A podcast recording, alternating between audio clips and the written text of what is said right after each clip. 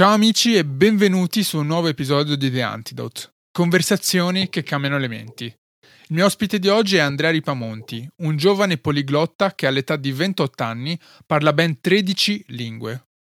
Andrea è un membro di IPIA, l'Associazione Internazionale di Iperpoliglotti. È articolista per Il Giornale, per il quale scrive articoli usando fonti est europee, ed è traduttore e interprete per Europa in Versi, il Festival internazionale della poesia di Como. Quando Andrea non sta imparando le lingue o insegnando online su iTalki, si diletta a scrivere poesie in lingue straniere e romanzi gialli, due dei quali sono stati anche pubblicati in italiano. Beh, in questa conversazione, come potete ben immaginare, tratteremo uno degli argomenti miei preferiti, l'apprendimento linguistico. In particolare analizzeremo cosa vuol dire apprendere una lingua e come si possono imparare in maniera più efficace. Secondo me imparare le lingue è un tassello fondamentale del vivere bene in questo mondo globalizzato e interconnesso. Per cui spero che la mia conversazione con Andrea vi ispiri a fare proprio quello, imparare una lingua nuova. E adesso ecco la mia conversazione con Andrea Ripamonti.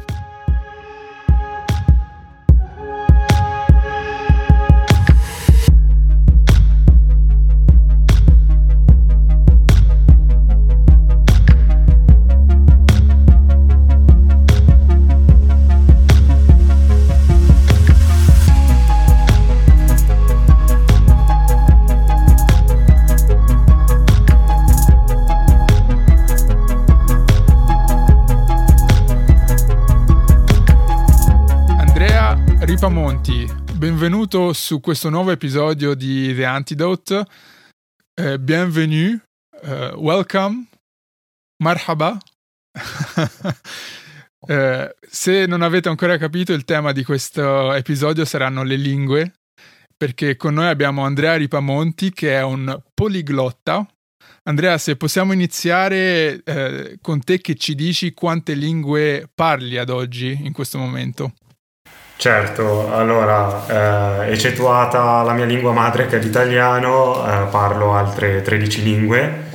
Eh, è sempre difficile elencarle tutte perché essendo appunto 13 qualcuna ogni tanto me la dimentico, ma ci proverò. Allora, eh, parlo l'inglese, il tedesco, il russo, lo spagnolo, il portoghese, il rumeno, il francese, il bulgaro, lo svedese, il greco, il catalano, eh, il lombardo e sto imparando il farsi, che è un po' il mio ultimo acquisto, diciamo. E scusami la domanda indiscreta, ma quanti anni hai? Ho 28 anni. 28 anni, quindi 13 lingue a 28 anni. E come hai fatto? Come, come, si arriva? Quante lingue devi imparare allo stesso tempo per parlare 13 lingue a 28 anni? Eh, è iniziato tutto quando andavo a scuola alle elementari e lì ho avuto la possibilità di imparare la mia prima lingua straniera che era l'inglese. E da prima, se devo essere sincero, nemmeno mi, mi piaceva imparare l'inglese, quindi l'idea di imparare un'altra lingua, perché dicevo, ma tutti attorno a me parlano italiano, perché mai dovrei imparare una lingua che nessuno utilizza qui dove mi, dove mi trovo io. E però poco per volta in realtà ho iniziato a, a provare un forte piacere eh, nell'imparare parole che le altre persone non capivano era una cosa che in qualche modo mi stimolava perché mi, mi dava l'idea di avere una sorta di superpotere e questa cosa da bambino mi piaceva molto. Per cui una volta che avevo cominciato a imparare l'inglese avevo iniziato a sentire il desiderio di conoscere anche altre lingue e in modo particolare il mio interesse è ricaduto subito sullo spagnolo perché era una lingua che mi capitava di sentire eh, parlare nella, in televisione, in alcuni film, sentivo parole o, o nomi di personaggi eh, che avevano appunto un nome spagnolo e questa cosa mi suscitava interesse dentro di me. E lì avevo capito che eh, le lingue erano davvero qualcosa di interessante e che mi piaceva. Pertanto da solo, eh, avrò avuto più o meno credo 9 anni, 9-10 anni, avevo deciso di imparare lo spagnolo e avevo iniziato a farlo ascoltando la musica. Eh, poi è venuto abbastanza naturale anche alle medie eh, scegliere una nuova lingua e quindi eh, alle medie avevo cominciato a studiare il tedesco e poi eh, alle superiori il liceo linguistico dove avevo la possibilità di studiare l'inglese e il tedesco e poi riprendere lo spagnolo che già avevo cominciato da solo. Di lì a poco poi ho voluto imparare delle altre lingue da autodidatta per cui mi sono lanciato eh, nell'imparare il portoghese brasiliano e poi in seguito anche il rumeno. Um, c'è stato un, diciamo, un velocizzamento uh, più avanti verso la fine del, del liceo perché lì uh, mi si sono aperte anche più possibilità di viaggiare e viaggiando ho avuto maggiori stimoli per, per imparare altre lingue. Quindi ho subito deciso di buttarmi anche su lingue un pochino più lontane eh, geograficamente come per esempio il russo che poi ho cominciato anche all'università. Allo stesso tempo ho imparato lingue come lo svedese e poi poco più avanti anche il greco la maggior parte di queste lingue le ho imparate un po' in contemporanea perché comunque poi credo che sarà un punto su cui torneremo anche più avanti nella nostra conversazione, ma una cosa che dico sempre è che le lingue non si finisce mai di impararle, quindi una volta che inizi non finisci, non c'è mai un punto di arrivo in realtà. Quindi in, in un certo senso potrei dire che attualmente sto imparando 14 lingue, ecco, le sto imparando tutte, compresa la mia lingua madre, perché anche quella in realtà eh, ci sono sempre parole che, che uno non conosce e che impara.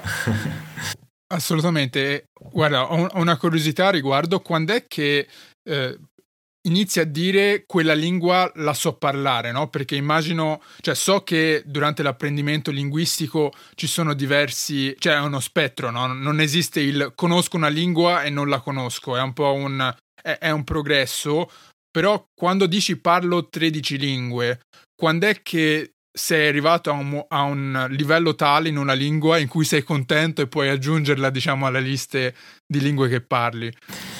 Eh, sì, allora eh, da un punto di vista diciamo più tecnico eh, secondo me mh, mm, bisogna fare un po' riferimento al quadro comune di riferimento europeo non so se hai presente la classificazione dei livelli linguistici con le lettere A, A B e C quindi i livelli A1, A2, B1, B2, C1, C2. Diciamo che secondo me per eh, dire di saper parlare una lingua eh, in realtà è sufficiente un livello B1, quindi diciamo un livello intermedio eh, basso, nel senso che questo livello è quello che comunque ti permette di avere una conoscenza grammaticale eh, sicuramente non approfondita, ma tale per cui una persona riesce comunque a, a creare delle frasi semplici e tendenzialmente corrette dal punto di vista grammaticale.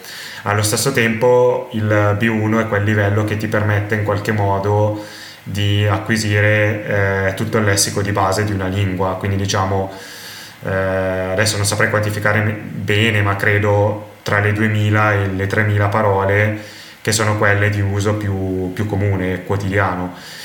Quindi eh, appunto diciamo tecnicamente parlando quando raggiungo più o meno un livello B1 so parlare una lingua.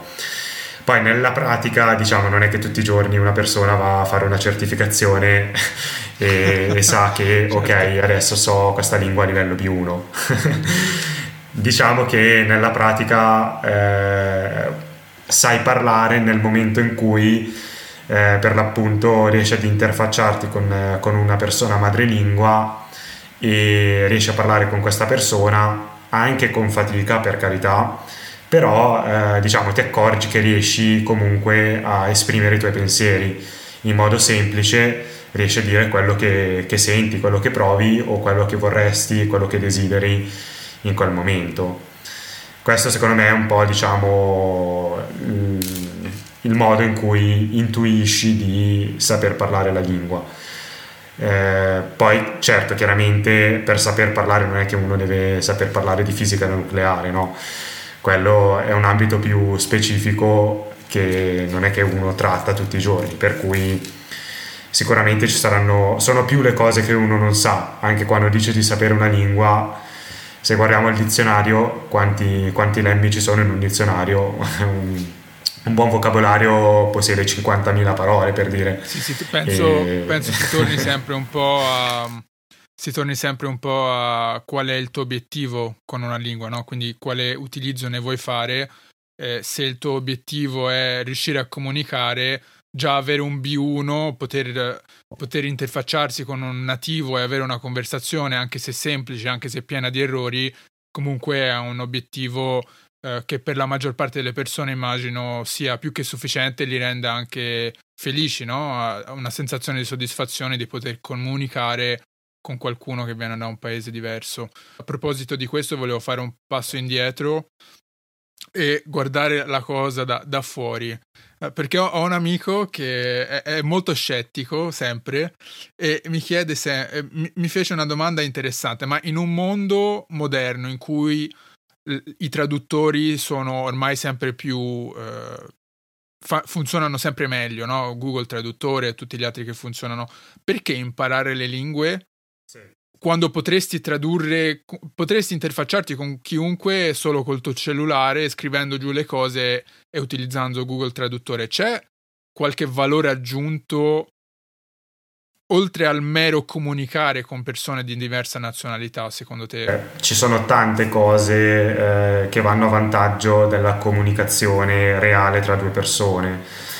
Eh, me ne vengono in mente diverse, per esempio, eh, innanzitutto è anche una questione di, di voler entrare realmente in contatto con l'altro, cioè mh, mm, se noi utilizzassimo un, uh, un traduttore ok, noi possiamo tranquillamente veicolare il nostro messaggio a, alla persona che, con cui vogliamo in qualche modo interagire, però eh, non arriviamo davvero al cuore di questa persona, cioè se noi siamo lì eh, fisicamente e con questa persona ci parliamo guardandoci negli occhi, eh, è tutta un'altra cosa. Se riusciamo a farlo poi nella sua lingua madre, ancora di più. Questo secondo me eh, è un qualcosa uh, di insostituibile, nessun traduttore ti può dare la possibilità di, di entrare davvero in contatto con l'altro, uh, di fargli vedere che sei una persona come lui e uh, che rispetti la sua cultura e che vuoi in qualche modo valorizzarla.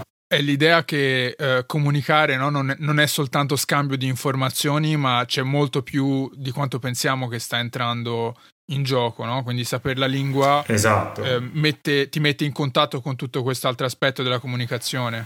Ok. Certo, okay. certo. E poi secondo me è anche una questione di, di sfida personale. Cioè, comunque il fatto di poter parlare in una lingua che non è la tua lingua madre, che non è la lingua Mm, che hai imparato da quando eri piccolo, eh, ti dà la possibilità di, di, dimostrare a te stesso che sei in grado di fare qualcosa di diverso, di fare qualcosa di nuovo.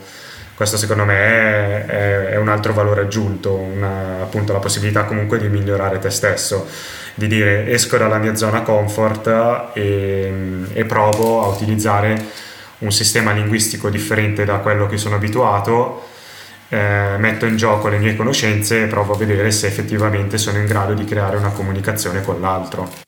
Ho avuto un'intuizione un paio di anni fa, eh, quando ho iniziato a, a, ristudiare il francese, dopo ti dirò perché ristudiare. Eh, la mia intuizione è stata che, dato che la lingua non è altro che un'astrazione del modo in cui una società vede il mondo, no? quindi utilizza questi concetti per comunicare, ho capito che in realtà imparando la lingua è come se in qualche modo tu acquisissi eh, un nuovo modo di vedere il mondo, perché stai imparando come un'altra cultura vede la realtà e come quindi utilizza le parole per, per comunicare la realtà. Per me questa è una cosa fighissima che non ti può dare nient'altro, no? Quindi eh, faccio un esempio, l'italiano è, mo- è, una lingua tendenzialmente molto prolissa, ci vogliono tanti concetti per spiegare le cose. L'inglese invece è una lingua breve, è una lingua quasi all'ego che, che puoi scomporre e ricomporre un po' come vuoi e quindi questo parla un po' per la mentalità della cultura anglosassone, no? Quindi eh, una cultura molto pragmatica, una cultura che, che, è pronta a scomporre e ricomporre, no? Eh, sì, questa cosa chiaramente con un traduttore non la puoi ottenere, non puoi ottenere questo cambio di visione. Certo, assolutamente, questo è un altro aspetto molto importante. E poi un'altra cosa che mi viene in mente che va a scapito dei traduttori è anche il fatto che noi la lingua eh, non la utilizziamo eh, solamente per dire un, uh, un, messaggio reale, cioè tante volte... Ehm, noi quando parliamo utilizziamo anche delle immagini, dei modi di dire, utilizziamo delle metafore e queste un traduttore non è in grado di percepirle. Eh, sinceramente non sono neanche convinto che arriverà il giorno in cui il traduttore sarà in grado di, di riconoscere il senso figurato che c'è dietro una parola e che l'essere umano utilizza normalmente. Eh, è una cosa che spesso mi è capitato di, di vedere. Penso, per esempio, per, per, raccontarti qualcosa di divertente, io sono un insegnante e um, mi è capitato magari, per esempio, di eh, assegnare ai miei alunni eh, di scrivere un tema in lingua straniera e, come compito a casa e vedo subito quando un alunno eh, fa questo compito da solo oppure eh, gioca sporco e usa il traduttore perché certo. quando appunto mio, quando l'alunno magari vuole, vuole utilizzare un modo di dire e scrive il testo in italiano e poi lo fa tradurre al traduttore, escono veramente di quelle cose che, che fanno morire da ridere, perché il traduttore non, non riconosce queste espressioni gergali o, o, colloquiali. E quindi capisce subito quando c'è lo zampino di, di una macchina. sì, e allora, per la maggior parte delle persone il eh, primo approccio con la lingua succede a scuola, No? Quindi anche nel tuo caso hai detto la, la prima volta che ho imparato una lingua straniera è stata a scuola. Per la mia esperienza, per quello che vedo anche con il livello, ad esempio, di inglese no? che esiste in Italia, che è un livello tendenzialmente molto basso se, se paragonato ad altri, ad altri, paesi anche del, del nord Europa, eh, l'insegnamento delle lingue a scuola non solo potremmo dire che non funziona, ma penso che demoralizzi attivamente le persone dall'apprendimento linguistico perché mi sembra almeno che si convincano di non essere in grado di imparare una lingua quando in realtà poi è stato il metodo a essere problematico, no? Uh, io ho molti amici che ad esempio hanno il trauma dell'inglese, non, uh, sono convinti al 100% di non poterlo imparare e ormai non, non, ci provano neanche più, quindi c'è una specie di, di, rinuncia, quando in realtà io credo che con un po' di motivazione e di comprensione sarebbero in grado. Qual è la tua esperienza, eh, ora che conosci così tante lingue, qual è la tua visione dell'apprendimento classico della lingua come, come si fa a scuola, ad esempio, per l'inglese? Ma eh, allora, eh, secondo me hai, hai toccato il punto fondamentale della questione quando hai detto che comunque tanto dipende anche da, da chi ti insegna la lingua, quindi dalla persona eh, che eh, appunto eh, ti trovi come insegnante perché in sé il, il, metodo scolastico non è che in sé sia un metodo uh, sbagliato o non funzionante, è un metodo uh, tra tanti metodi che uh, se attuato nel modo giusto, se, se è in grado di trasmettere la passione, può funzionare tranquillamente Dopotutto siamo tutti diversi eh, per quanto riguarda l'apprendimento, c'è chi eh, apprende molto in ambito con lo stile scolastico, c'è chi invece ha bisogno di altri stimoli per imparare. Molto dipende appunto dall'insegnante. Eh, se penso anche alla mia esperienza, di fatto eh, quando ero alle elementari non mi piaceva molto imparare l'inglese anche per, per, l'insegnante, o meglio gli insegnanti, perché ero stato anche abbastanza sfortunato e nei cinque anni di elementari avevo avuto cinque maestre differenti e quindi questo non aveva neanche permesso di creare un rapporto di fiducia con, eh, con l'insegnante, cosa che secondo me eh, è importante quando appunto l'insegnante eh, ti deve trasmettere la passione per la lingua. Se eh, questo insegnante di fatto non, non è appassionato eh, al suo lavoro, eh, di fatto tu che cos'è che ottieni? Poco o nulla, ti trovi a vedere la lingua come un insieme di regole grammaticali che devono essere imparate a memoria perché ehm, se non le impari a memoria eh, non, non, c'è un altro modo per, uh, per, acquisirle. Quindi passi i pomeriggi interi a ripetere le regole, a fare esercizi su esercizi, ma di fatto eh, alla fine della giornata ti rimane poco niente. Cioè eh, non ti viene trasmessa l'idea che la lingua non è solamente imparare delle regole e applicarle, ma è molto di più. La lingua è comunicazione e la comunicazione paradossalmente la ottieni molto di più parlando in maniera scorretta ma eh, utilizzando tante parole diverse che non eh, sapendo magari formare la, la, frase perfetta utilizzando i tempi verbali più complessi ma poi di fatto eh, nel quotidiano non sei in grado di comunicare realmente con, eh, con le persone. Per cui eh, sicuramente il metodo scolastico è un metodo che può funzionare, ma eh, appunto tanto dipende dall'insegnante.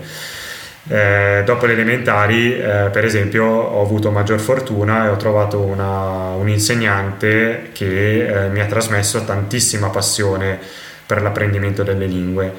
Perché si vedeva proprio che questa insegnante eh, non lavorava solo perché doveva lavorare, non è che lo faceva solo per prendersi lo stipendio, ma perché realmente era convinta uh, di trasmettere la bellezza di imparare le lingue ai, ai giovani e, e, questo me l'ha passato e infatti quando, quando, penso a me oggi, dove mi trovo oggi, eh, io sinceramente non ho problemi anche ad ammettere che è stato grazie anche a questa insegnante che mi ha, mi ha fatto proprio capire la bellezza dell'imparare le lingue. Guarda, ho trovato un detto interessante quando, quando ho iniziato un po' a studiare teoria dell'apprendimento linguistico, eh, che le lingue non si possono studiare ma si devono apprendere. E per spiegare la differenza, che, che per me è stata molto interessante, è la stessa differenza tra il sentire una battuta e ridere e avere qualcuno invece che ti spiega per cui quella battuta è divertente. No? Quindi nel primo caso è una reazione inconscia perché tu hai capito il significato di qualcosa e quindi ne hai capito anche le conseguenze. Dall'altra parte invece è una è logica, è qualcuno che ti dice il perché qualcosa è importante. E per me l'approccio scolastico eh, dove secondo me pecca e, e vorrei sapere la tua opinione è che si va molto sulla logica di una lingua, sulla struttura grammaticale, su perché le cose stanno in questo modo, ma non si permette No, non si dà spazio all'assorbimento ric- uh, al riconoscere i pattern di una lingua che poi come impariamo da bambini, no? Non c'è nessuno che ci spiega la grammatica a due anni, Semple- semplicemente impariamo. Certo, sì, questo sicuramente questo è vero. Poi per carità, cioè io in realtà eh, ho visto persone che comunque in, imparano davvero in questo modo e si trovano bene in questo modo, con, con qualcuno che le guida sempre a spiegare il perché di ogni cosa questo l'ho notato soprattutto in alcune persone adulte, perché ho avuto anche esperienza nell'insegnamento agli adulti. Però in generale eh, mi trovo a, a, dire che anche nella mia esperienza eh, in realtà eh, è stato molto più vero il contrario, cioè eh, che mettersi nelle condizioni di imparare come quando da bambini abbiamo imparato la nostra lingua madre è molto più efficace. In generale questo è vero, funziona di più perché comunque eh, spesso eh, noi non ci facciamo caso ma siamo in grado di imparare davvero tanto per imitazione e per assorbimento eh, anche inconsapevole di quello che sentiamo o leggiamo e per, per questo motivo ehm, io che insegno in una scuola ovviamente mi devo attenere a un certo tipo di programma, però eh, mi piace anche cercare di stimolare i ragazzi a un apprendimento di tipo intuitivo. E quindi tante volte eh, non mi piace che magari si faccia leggere eh, direttamente le spiegazioni sul libro di testo e poi si facciano insieme gli esercizi, ma mi piace anche ehm, far vedere ai ragazzi la regola già applicata e cercare di fare arrivare loro al perché si dice una cosa in un certo modo, cioè ci devono arrivare con l'intuito, perché questo secondo me è fondamentale nel, nell'apprendimento delle lingue. Sì, sì. Ok, ora abbiamo parlato un po' dell'apprendimento scolastico. Come impara le lingue invece un poliglotta, una persona che parla 13 lingue, ok, da domani decidi di imparare la tua quattordicesima, come parti? Do- dov'è il tuo punto di partenza e qual è la strategia? Perché eh, se hai imparato così tante lingue, ormai immagino che tu abbia un approccio che per te è stato testato e per te funziona. Qual è l'approccio, la tua strategia per imparare una lingua nuova?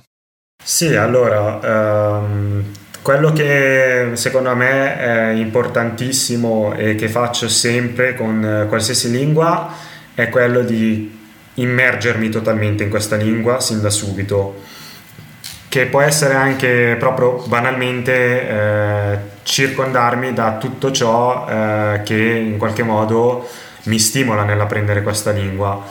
Eh, Parliamo proprio concretamente, che ne so, eh, oggi magari, eh, domani più che oggi, decido di imparare l'albanese, eh, che tra l'altro per inciso in realtà è una lingua che, che mi interessa e che credo che un giorno prima o poi imparerò davvero. Però come, come farei per imparare l'albanese? Eh, innanzitutto eh, mi troverei ehm, della, della musica, perché comunque questa è nella mia esperienza è qualcosa che mi ha aiutato sempre tantissimo trovare musica nella lingua che sto imparando.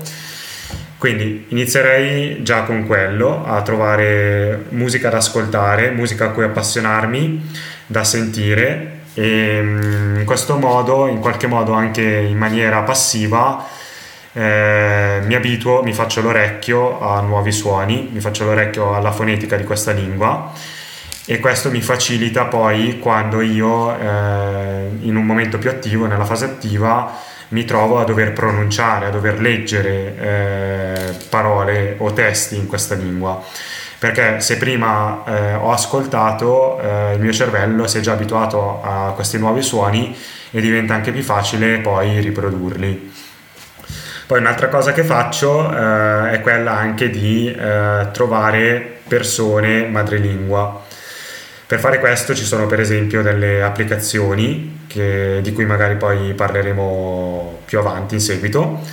Ci sono delle applicazioni con cui appunto trovo dei parlanti madrelingua con i quali eh, mi metto sin da subito a praticare. Ti chiederai come faccio a praticare se non ho ancora imparato la lingua?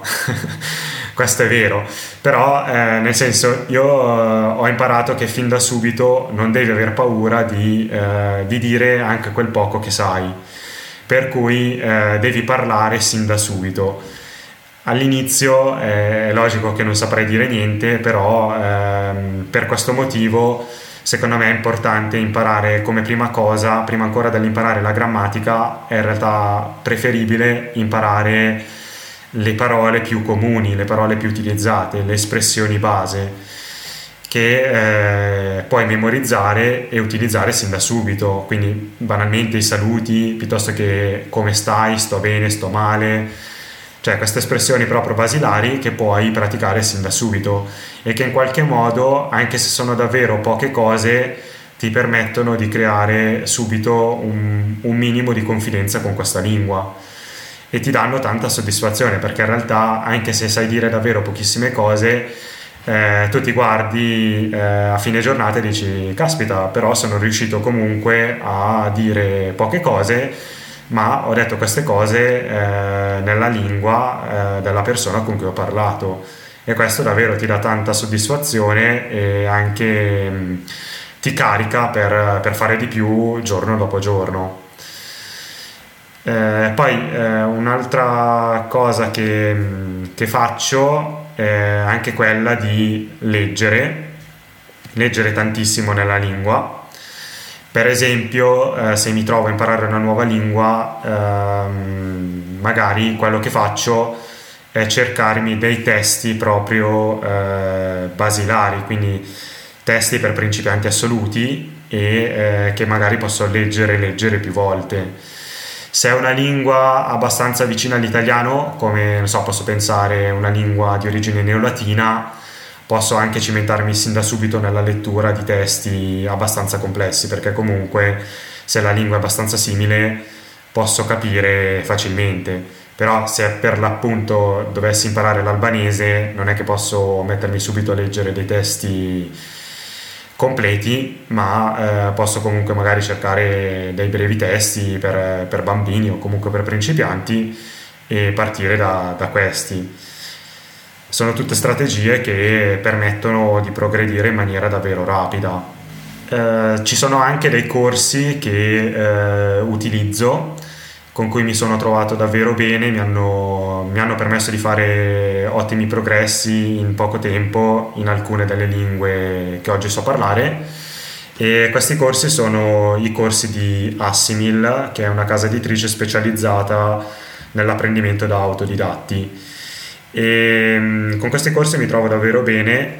Purtroppo eh, non ci sono per tutte le lingue, quindi non so, mh, mm, oramai abbiamo fatto l'esempio dell'albanese Purtroppo per l'albanese questi corsi non ci sono e quindi qui dovrei un po' reinventare anche il, eh, il mio approccio iniziale alla lingua. Però per, per altre lingue eh, ci sono eh, questa tipologia di corsi che eh, mi hanno permesso davvero di approcciarmi a una lingua in, in, maniera molto intuitiva, perché sono metodi che si basano proprio su questo, su un approccio intuitivo che ricalca un po' l'apprendimento del bambino. Ok, Infatti una delle cose che diciamo salta fuori da quello che mi stai dicendo è che in generale l'apprendimento passa da una forte immersione, no? Quindi tanto input per poi avere dell'output. Immergersi, imparare, iniziare a assorbire in maniera inconscia i pattern, le pronunciazioni, i vocaboli anche e poi piano piano iniziare a costruire la tua capacità di esprimerti no? in, in, quella lingua. Eh, una domanda riguarda questo, la tua strategia di apprendimento cambia man mano che impari la lingua, cioè quello che fai i primi giorni è uguale o è diverso a quello che fai il mese numero 6 dell'apprendimento linguistico? Uh, ma allora dipende un po' tutto anche dagli obiettivi che uno si pone, cioè perché comunque magari c'è una lingua per cui mi interessa proprio esclusivamente raggiungere un livello conversazionale eh, affinché io possa andare sul posto e, e parlare, comunicare con la gente. Allora in quel caso diciamo la strategia di apprendimento in qualche modo è un po' monotona però se magari sono lingue per cui ambisco a un livello abbastanza avanzato allora è logico che la strategia si diversifica nel tempo.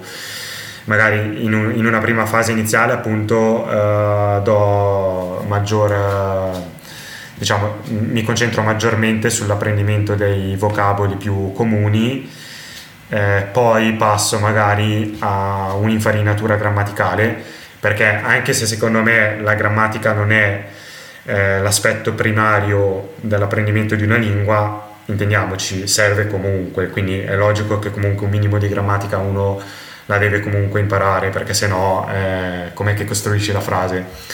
Per cui sicuramente dopo che eh, ho già un... Eh, che conosco comunque un po' di, di termini, di parole, eh, preferisco dedicarmi alla grammatica quando poi ho, ho, l'infarinatura grammaticale, in realtà torno più a concentrarmi sull'ampliamento del lessico.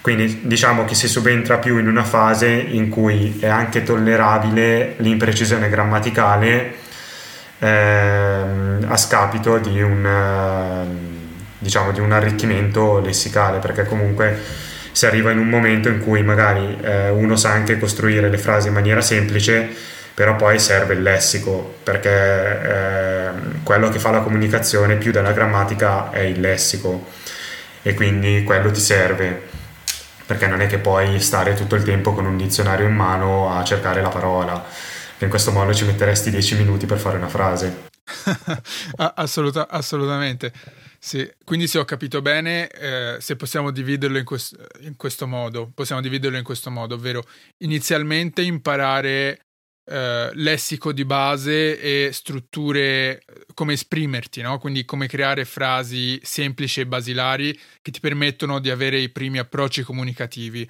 Dopo studiare la grammatica e immagino che più, più la lingua è lontana dalla tua lingua madre, più lo studio della grammatica è fondamentale perché sennò rischi di non essere proprio compreso e, e poi dopo, una volta diciamo creata una base grammaticale, ritorni, ritorni all'ampliamento del vocabolario per poi, quindi per poi poterti esprimere in maniera sempre più complessa e progredire. Quindi.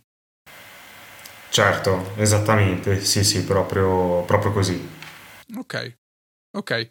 E uh, hai qualche suggerimento per le persone come, come me, ad esempio, che uh, ormai è un anno e mezzo, che, quasi due anni, che sto imparando il francese.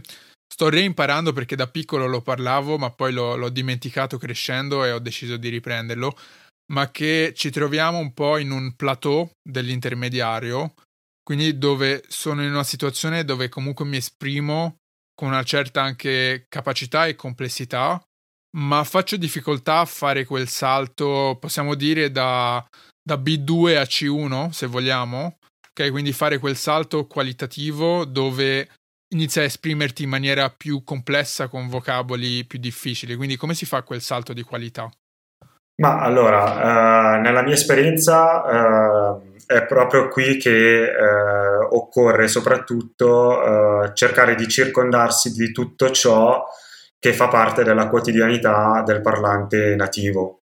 E quindi quando eh, si ha un livello intermedio, anche intermedio avanzato, quindi appunto eh, non solo B1 ma B2, eh, direi che risulta essenziale eh, accantonare i, i, libri di grammatica o i corsi di lingua e eh, iniziare a ad approcciare il materiale nativo, il cosiddetto materiale nativo, quindi eh, i libri, la letteratura, piuttosto che i giornali, guardare la televisione, guardare film, tutte queste cose che appunto eh, sono le cose che fa, nell'esempio del francese, sono le cose che fanno i francesi, no?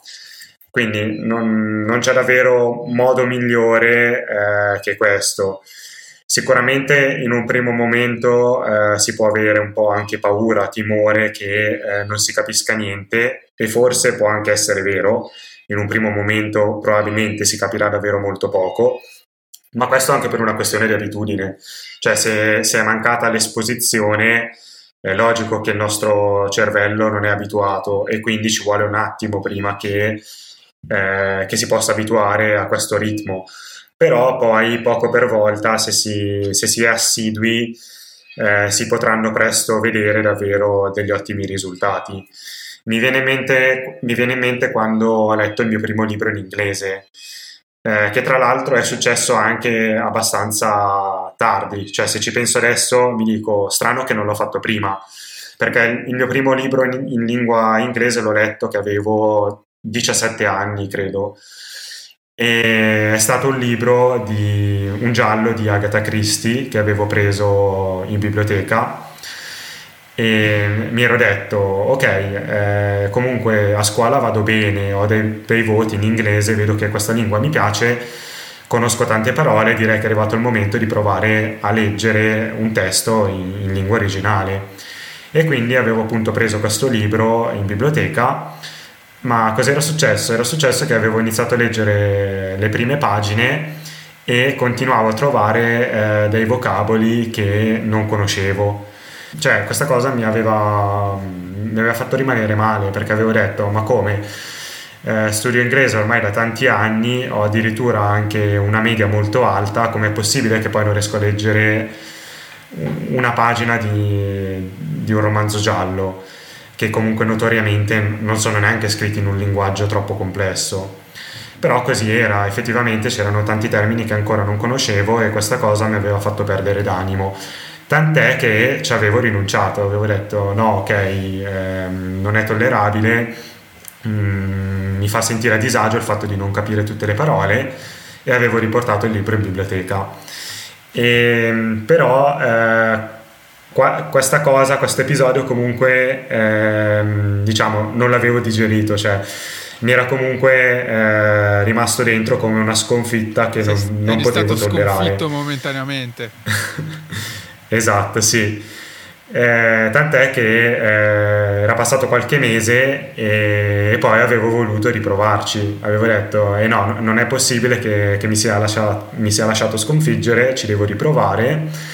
E allora avevo ripreso proprio lo stesso identico libro e avevo detto: Questa volta non importa se non capisco tutte le parole perché eh, in realtà se ci facevo caso anche in italiano, anche nei libri in italiano, non è che conoscessi tutte le parole e quindi avevo detto fa niente, eh, magari capirò l'80, l'85% di quello che c'è scritto in ogni pagina, ma non fa niente, io ci provo comunque. E di fatto ehm, con nuova, diciamo, un nuovo modo di vedere le cose, eh, alla fine ero riuscito a leggere questo libro e tutto sommato mi ero accorto che alla fine sapevo raccontare quello che avevo letto Sicuramente c'erano dei dettagli che mi ero un po' perso, però avevo capito la storia e quindi eh, mi ero accorto che non era indispensabile comprendere il 100% di quello che c'era scritto. Anche perché poi eh, a lettura compiuta eh, mi ero accorto che eh, tante delle parole che non sapevo erano sfumature che comunque eh, si trovano nei libri, si trovano nei libri in qualsiasi lingua, ma sono quei termini che poi nella lingua quotidiana di tutti i giorni uno non è che utilizza. E quindi in qualche modo non è che ero io che facevo schifo nell'apprendimento dell'inglese, ma erano parole che ero legittimato a non sapere. Perché comunque se ci pensiamo anche per dire che ne so, il verbo andare esistono tantissime sfumature per esprimerlo, per esprimere il movimento e non tutte queste sfumature eh, siamo tenuti a conoscerle, soprattutto se non siamo parlanti madrelingua. Certo, quindi per usare un po' una metafora, se vogliamo un esempio, è un po' come quando in palestra arrivi a alzare, a fare un certo esercizio con troppa facilità, è ora di aumentare il peso, è ora di aumentare la frequenza di quell'esercizio. I primi momenti sarai in difficoltà, non ci riuscirai, ti faranno male i muscoli il giorno dopo, ma progressivamente questo aumentare di carico è quello che ti aiuterà a progredire, no? Quindi stessa cosa nella lingua, devi metterti in una situazione in cui sei esposto a vocaboli, a modi di dire, a espressioni che ti mettono in difficoltà perché non conosci, ma devi fidarti un po' della capacità del tuo cervello di adattarsi, di riconoscere i pattern e di aumentare progressivamente il livello man mano che aumenta la, la difficoltà, no? Quindi un po' questo è il modo per uscire dal plateau dell'intermediario. Esattamente, sì. E, ehm, è davvero, cioè, lo dico proprio per esperienza, funziona. Bisogna avere fiducia in se stessi. E comunque alla fine eh, l'apprendimento di una lingua è anche un po' un processo di crescita personale, quindi si tratta anche di imparare a dare fiducia a se stessi sostanzialmente e di non lasciarsi sconfiggere da, da, dalla voce che dentro di te ti dice no, non sono in grado, non ce la faccio, perché in realtà non è vero, cioè se noi abbiamo la motivazione abbiamo tutti i mezzi per riuscirci, assolutamente, cioè non dobbiamo dimenticare che in fin dei conti una lingua l'abbiamo già imparata, che è la lingua madre, perché quando siamo nati non parlavamo, è poco per volta che abbiamo imparato a parlare.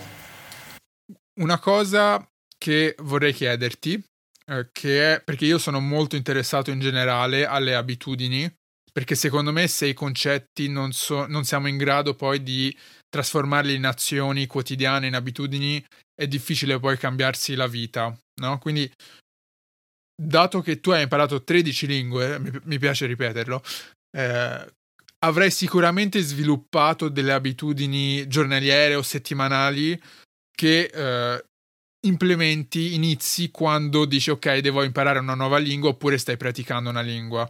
Quali sono le abitudini di Andrea per praticare le lingue in maniera giornaliera o settimanale? Lo fai ma- la mattina, più volte al giorno, la sera, studi, leggi, come funziona? Ma allora, mm, in realtà sicuramente sì, ho sviluppato delle abitudini, ma non ho un momento fisso della giornata in cui mi impongo di fare qualcosa, questo no.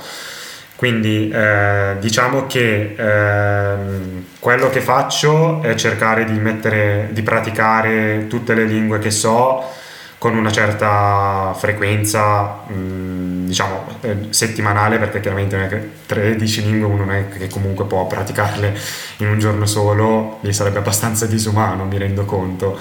Settimanalmente sì, mi do l'obiettivo di, eh, di tenerle in pratica un po' tutte. Non ho un momento fisso della giornata, ma quello che mi impongo di fare comunque è quello di eh, trovare dei momenti eh, quando, quando, appunto altri impegni come per esempio il lavoro eh, me lo consentono, eh, trovo dei momenti in cui appunto posso mettermi lì e ehm, rinfrescare un po' quelle che sono le mie conoscenze di una lingua o in, in certi casi anche progredire. E quindi per esempio una cosa che faccio spesso eh, è quella di eh, guardare eh, film o guardare serie tv nelle varie lingue che so e quindi tendenzialmente quello che faccio è cercare di eh, guardare mh, mm, ogni giorno un, uh, un, un, episodio di una serie piuttosto che un video in una lingua diversa. Se sono corti, se ho eh, tanto tempo, magari riesco anche a praticare in questo modo due o tre lingue per giorno quindi magari guardo un episodio di una serie in una lingua e poi un episodio di un'altra in un'altra lingua. Questo riesco a farlo. E poi, eh, per esempio, ho, mm, come ti avevo parlato prima, do molto peso anche alla lettura in lingua straniera, per cui eh, tendo a leggere i libri eh, sempre in lingua originale quando, sono, quando riesco a trovarli. E pertanto eh, per esempio in questo momento sto leggendo un giallo in spagnolo però prima di questo avevo letto un, uh, un romanzo in tedesco. Quindi cerco di, uh, di, di, mm, di dedicarmi uh, a una lingua per volta con la lettura. Per esempio nella mia lista di libri so che il prossimo sarà un libro in russo che, che mi attende e via dicendo. In questo modo uh, continuo a, a, leggere un po' in tutte le lingue. E una cosa che invece quella sì riesco a farla abbastanza con base quotidiana è quella di parlare, di chattare con eh, amici stranieri. Quindi questa più o meno riesco a gestire un po' per, per la maggior parte delle lingue che conosco, riesco a farlo tutti i giorni quindi anche banalmente eh, scrivere a un amico, chiedergli ciao, come stai, cosa hai fatto oggi, sono tutte cose che comunque mi permettono di mantenere sempre la lingua in, eh, in esercizio. E, questa è un'abitudine. Poi eh, un'abitudine che forse ho acquisito più di recente, eh, dal momento che sono un pendolare, eh, ho cominciato anche ad ascoltare vari podcast eh, nelle varie lingue e, ehm, quindi magari eh, all'andata mentre vado al lavoro ascolto un episodio in una lingua e al ritorno eh, ascolto l'episodio in un'altra lingua. Anche questo è una cosa che, che, aiuta tanto, sfruttare un po' i tempi morti per eh, appunto migliorare le proprie conoscenze linguistiche non per pubblicizzare il mio podcast, ma ci sono tanti episodi in inglese. Se qualcuno che sta ascoltando vuole migliorare il suo inglese, ci sono diverse conversazioni con persone che vengono dal mondo internazionale, quindi sono in inglese, quindi potete anche imparare eh, una lingua ascoltando conversazioni interessanti. Eh, ok, quindi una, una, cosa interessante che, che sto capendo da, da quello che dice Andrea è che le lingue vanno mantenute. Ti faccio un esempio, io da, da piccolo, io sono nato in Libano e da piccolo è normale per i bambini libanesi parlare tre lingue. Noi cresciamo parlando il francese, l'arabo e l'inglese tendenzialmente e io infatti parlavo tutte e tre le lingue, poi sono arrivato in Italia e ho dovuto imparare l'italiano, ho smesso di praticare l'arabo e il francese e eh, le ho perse direi per un bel 80% entrambe. Prima sapevo li- leggere e scrivere in arabo, ora non lo so più fare, lo so parlucchiare. Ho ripreso il francese abbastanza bene, eh, però quindi c'è necessità di coltivarle e di mantenerle. Quante, quale pensi sia quando c'è una lingua che hai già, diciamo, sei felice del livello in, a cui sei arrivato e, ed è l'ora di praticarla un po' meno perché, per dedicarti ad altre, qual è il minimo in, sindacale, diciamo, di pratica che fai settimanalmente, mensilmente di, di quella lingua? Quante volte la pratichi? Uh, ma guarda, questa, è questa è una domanda un pochino difficile da rispondere perché in realtà diciamo, non ci ho mai pensato. Diciamo, mi viene abbastanza naturale quando magari una lingua la so abbastanza bene, eh, accantonarla, cioè tra virgolette in realtà perché comunque poi nell'arco della settimana riesco un po' ad utilizzarla, però magari do precedenza a quelle nuove. Diciamo che comunque sia, credo che almeno un paio di volte a settimana mi capita di utilizzarla. Mm, poi eh, questo eh, secondo me è vero per le lingue che si sanno il livello più intermedio, magari B1, B2, perché in realtà se penso per esempio all'inglese eh, non dico di parlarlo perfettamente perché assolutamente questo non è vero, anzi sempre mi dico che mi piacerebbe parlarlo meglio, però comunque ho raggiunto un livello tale per cui ehm, mi sento molto sciolto e ehm, non, dico, non, dico, di sentirmi come un parlante nativo, però eh, allo stesso tempo è una lingua di cui mi fido, cioè nel senso anche se l'accantonassi un po' so che, che non la perdo, perché comunque ci ho speso davvero tanto tempo nel corso degli anni, per cui so che comunque il lessico che ho immagazzinato è un lessico nella memoria a lungo termine, per cui so che comunque anche se magari per una o due settimane non, non ho occasione di utilizzarlo, è lì, mentre sulle lingue più, più recenti eh, la cosa è molto diversa. Lì eh, mi concentro maggiormente perché se non pratico anche solo per, eh, per qualche giorno poi noto già un, un arrugginimento. Certo, ha, ha molto senso perché eh, quando, quando, lessi cose su teoria dell'apprendimento no, si dice più eh, qualcosa viene ripetuto nel nostro cervello, più i collegamenti neuronali si rafforzano. Quindi ha molto senso che una lingua che hai praticato per molto tempo come può essere ad esempio la, la, tua lingua madre, immagino sia difficile che se metti da parte l'italiano per dieci anni, poi dopo te lo dimentichi, magari lo parli un po' peggio, però la vedo dura regredire a un livello dove non riesci neanche più a comprenderlo, no? Eh, quindi più le lingue, più le pratichi, più poi diventa difficile eh, dimenticarle e quindi meno tempo devi dedicarci a mantenerle, però è molto importante invece avere una pratica più costante di una lingua, specialmente quando è una lingua nuova una lingua in cui stai, devi progredire, insomma. Certo, certo, esattamente. Ehm, poi no, un'altra cosa interessante che ho notato è che comunque eh, quando magari non riusciamo a praticare una lingua ci arrogginiamo più che altro nella produzione attiva, quindi eh, si tratta di, eh, di perdere la capacità di di parlare attivamente e non tanto la comprensione, perché quella in realtà eh, spesso e volentieri rimane.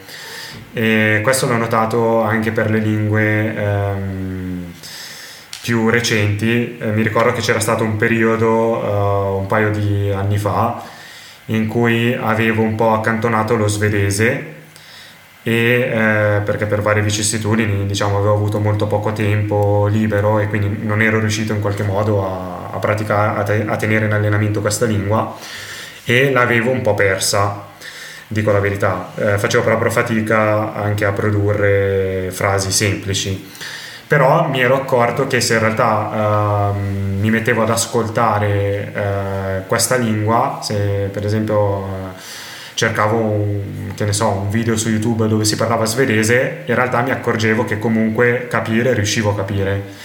anche se poi magari all'atto pratico mi dicevi come si dice eh, tavolo in svedese e magari non mi veniva, se però lo sentivo eh, sapevo dire ah quella parola significa tavolo. Quindi eh, questa è una cosa molto interessante anche del nostro cervello, cioè il fatto che comunque la conoscenza passiva della lingua in qualche modo ti resta anche quando magari eh, non hai avuto modo di, di praticarla. Prima Andrea parlavi di uh, strumenti, no? hai, hai, menzionato un sito dove, che usi per uh, poi metterti in contatto con uh, persone che parlano la lingua, la lingua madre che te vuoi andare a imparare.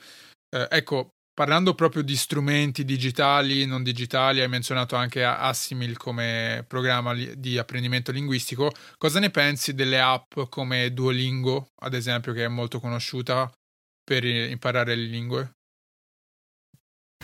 Sì, allora, eh, per quanto riguarda questa tipologia di app, eh, sono un pochino scettico, diciamo, nel senso che eh, queste app eh, promettono, cioè se, se, noi andiamo sul sito e leggiamo quello che c'è scritto, ti dicono usa questa app e praticamente di, diventerai un esperto di questa lingua. In realtà eh, sinceramente non ho ancora conosciuto una persona che mi ha detto oh sai io ho imparato cinese esclusivamente con Duolingo magari esiste anche eh, però sono un po' scettico a riguardo in realtà.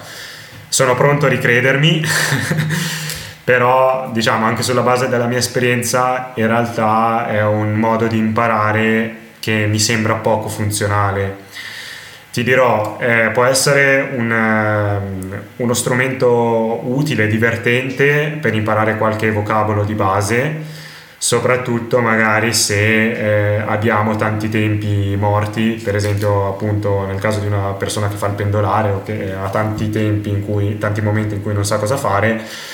Eh, allora in quel caso magari è anche utile avere questa applicazione sul cellulare e imparare qualche parola però sicuramente mi sembra davvero mh, esagerata l'idea di poter imparare una lingua esclusivamente con un'applicazione di questo tipo, perché comunque è un modo di imparare che va molto lento e um, non ti permette neanche di esercitare la lingua in tutti i suoi aspetti, perché comunque puoi imparare dei vocaboli, eh, ma non è che ti insegna a parlare realmente e io stesso in realtà ho anche provato a utilizzare Duolingo, ma di fatto l'ho sempre accantonato poco tempo dopo.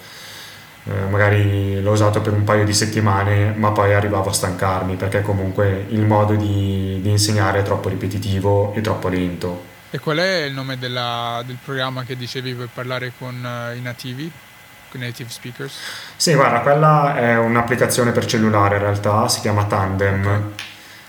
E questa mi sento di consigliarla anche a tutti i nostri ascoltatori perché davvero è un'applicazione che ti permette di conoscere persone da tutto il mondo che come te imparano lingue e mm, generalmente l'app è in grado di eh, metterti in contatto con persone che sono madrelingua della lingua che tu vuoi imparare e che però stanno imparando la tua lingua madre e quindi c'è la possibilità di, di avviare uno scambio linguistico dove comunque tu eh, aiuti l'altro a imparare la tua lingua e l'altro aiuta te a imparare la sua.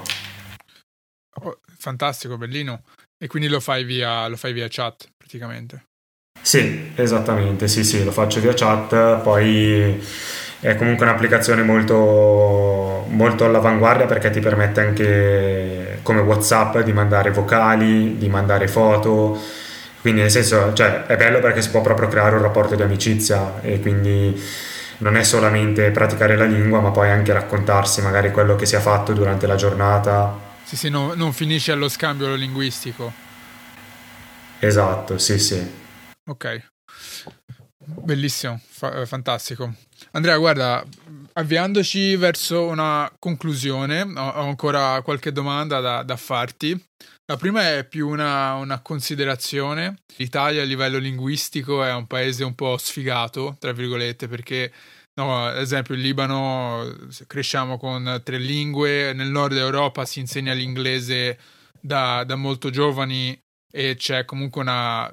sono quasi bilingue per la maggior parte delle persone. Anche un paese vicino come il Portogallo, ad esempio, sono quasi tutti bilingue e parlano l'inglese molto bene.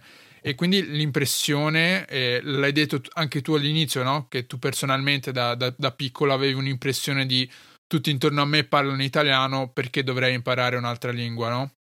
Quindi c'è un po' un'impressione che eh, ci sia proprio un, una difficoltà culturale quasi nel comprendere la necessità del, e del perché è importante sapere altre lingue. Se tu dovessi spiegare a una persona che è dell'avviso di perché dovrei imparare le lingue perché tutti intorno a me parlano italiano, come gli diresti a me imparare le lingue ha cambiato la vita? Come, come diresti mi ha aiutato e aiuterebbe anche te? Ma eh, essenzialmente perché mi ha permesso di conoscere una, davvero tantissime persone che eh, non avrei mai conosciuto se mi fossi limitato a conoscere la lingua italiana. Perché comunque eh, tra i miei amici ci sono tante persone che vivono in vari paesi e che parlano un'altra lingua. E mm, il fatto di appunto aver, essere riuscito a creare un rapporto di amicizia con loro è dovuto al fatto che io abbia potuto comunicare con loro nella loro lingua madre. Eh, solo con l'italiano non sarei andato tanto lontano e poi anche proprio il bagaglio culturale che le lingue mi hanno dato perché ehm, io credo che viviamo in un paese eh, veramente ricco dal punto di vista culturale. l'Italia è un paese che non ha niente da invidiare ad altri paesi, però eh, il fatto di vivere in un paese culturalmente ricco eh, non, non, non, esclude comunque eh, il fatto che eh, fuori dall'Italia ci siano altri paesi con culture altrettanto interessanti e quindi conoscere un'altra lingua ti permette di avvicinarti a un'altra cultura e di conseguenza anche imparare un nuovo modo di vedere le cose che secondo me è, è fondamentale oggi eh, più che in passato. Tu scrivi nel tempo libero quando non stai imparando la quattordicesima o quindicesima lingua, infatti mi fa ridere che ogni tanto ne menzioni un'altra come se non fosse niente, eh sì lo svedese me l'ero quasi dimenticato, ogni tanto spunta fuori una lingua nuova, quando non, non stai imparando lingue nuove eh, ti piace scrivere gialli e quindi da persona che, a cui piace scrivere, immagino che ti piaccia tanto leggere. E una domanda che mi piace fare sempre è se c'è qualche libro che ha avuto un impatto particolare sulla tua vita, eh, che hai regalato spesso magari o che ti piace consigliare. Uh, ma guarda, io sono un grande appassionato di letteratura russa e pertanto ci sono diversi libri eh, della letteratura russa che mi hanno segnato e in particolar modo uh, mi vengono in mente alcuni romanzi di Dostoevsky, che tra l'altro non a caso poi è, diventato il mio autore preferito. Quindi mm, mi viene in mente per esempio I Fratelli Karamazov, che è un'opera che davvero mm, è stata molto importante per me. Uh, perché?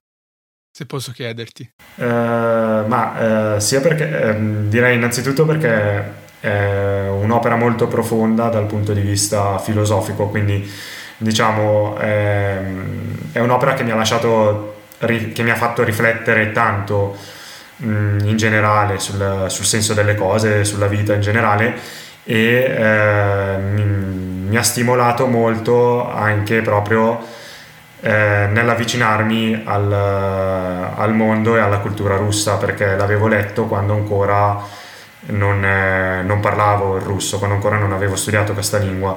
E quindi eh, leggere appunto quest'opera così profonda, così ricca dal punto di vista filosofico eh, mi ha aperto gli occhi su quella che è la cultura russa, una cultura che se geograficamente è anche abbastanza vicina, in realtà è molto diversa da quella italiana e, e quindi mi ha, mi ha, proprio diciamo, stimolato ad avvicinarmi a, a, alla cultura e anche alla lingua.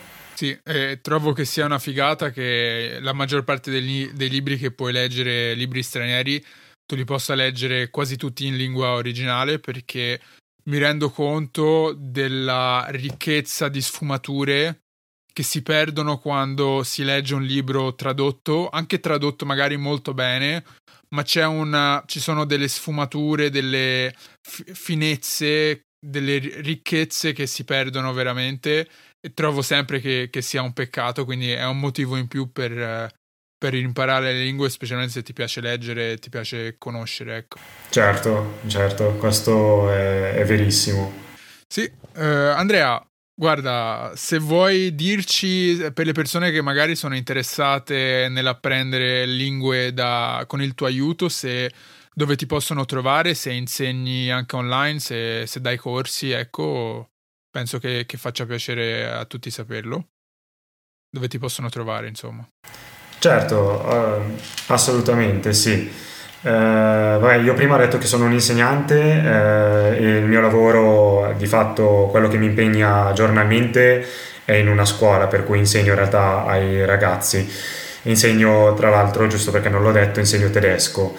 Eh, però eh, al di là di questo lavoro insegno anche online, Impar- eh, faccio lezioni di italiano per uh, gli stranieri e allo stesso tempo insegno anche l'inglese e il russo. Per cui ehm, mi potete trovare facilmente su Italki, che è una piattaforma online dedicata all'apprendimento delle lingue e tra l'altro, oltre a ciò, eh, ne approfitto anche per, per, dire che ho un canale YouTube dove appunto mi dedico ehm, alla, all'apprendimento delle lingue, quindi faccio video in cui do consigli o parlo della mia esperienza e anche lì comunque sono contattabile per qualsiasi richiesta, per qualsiasi curiosità, anche in, in maniera molto semplice.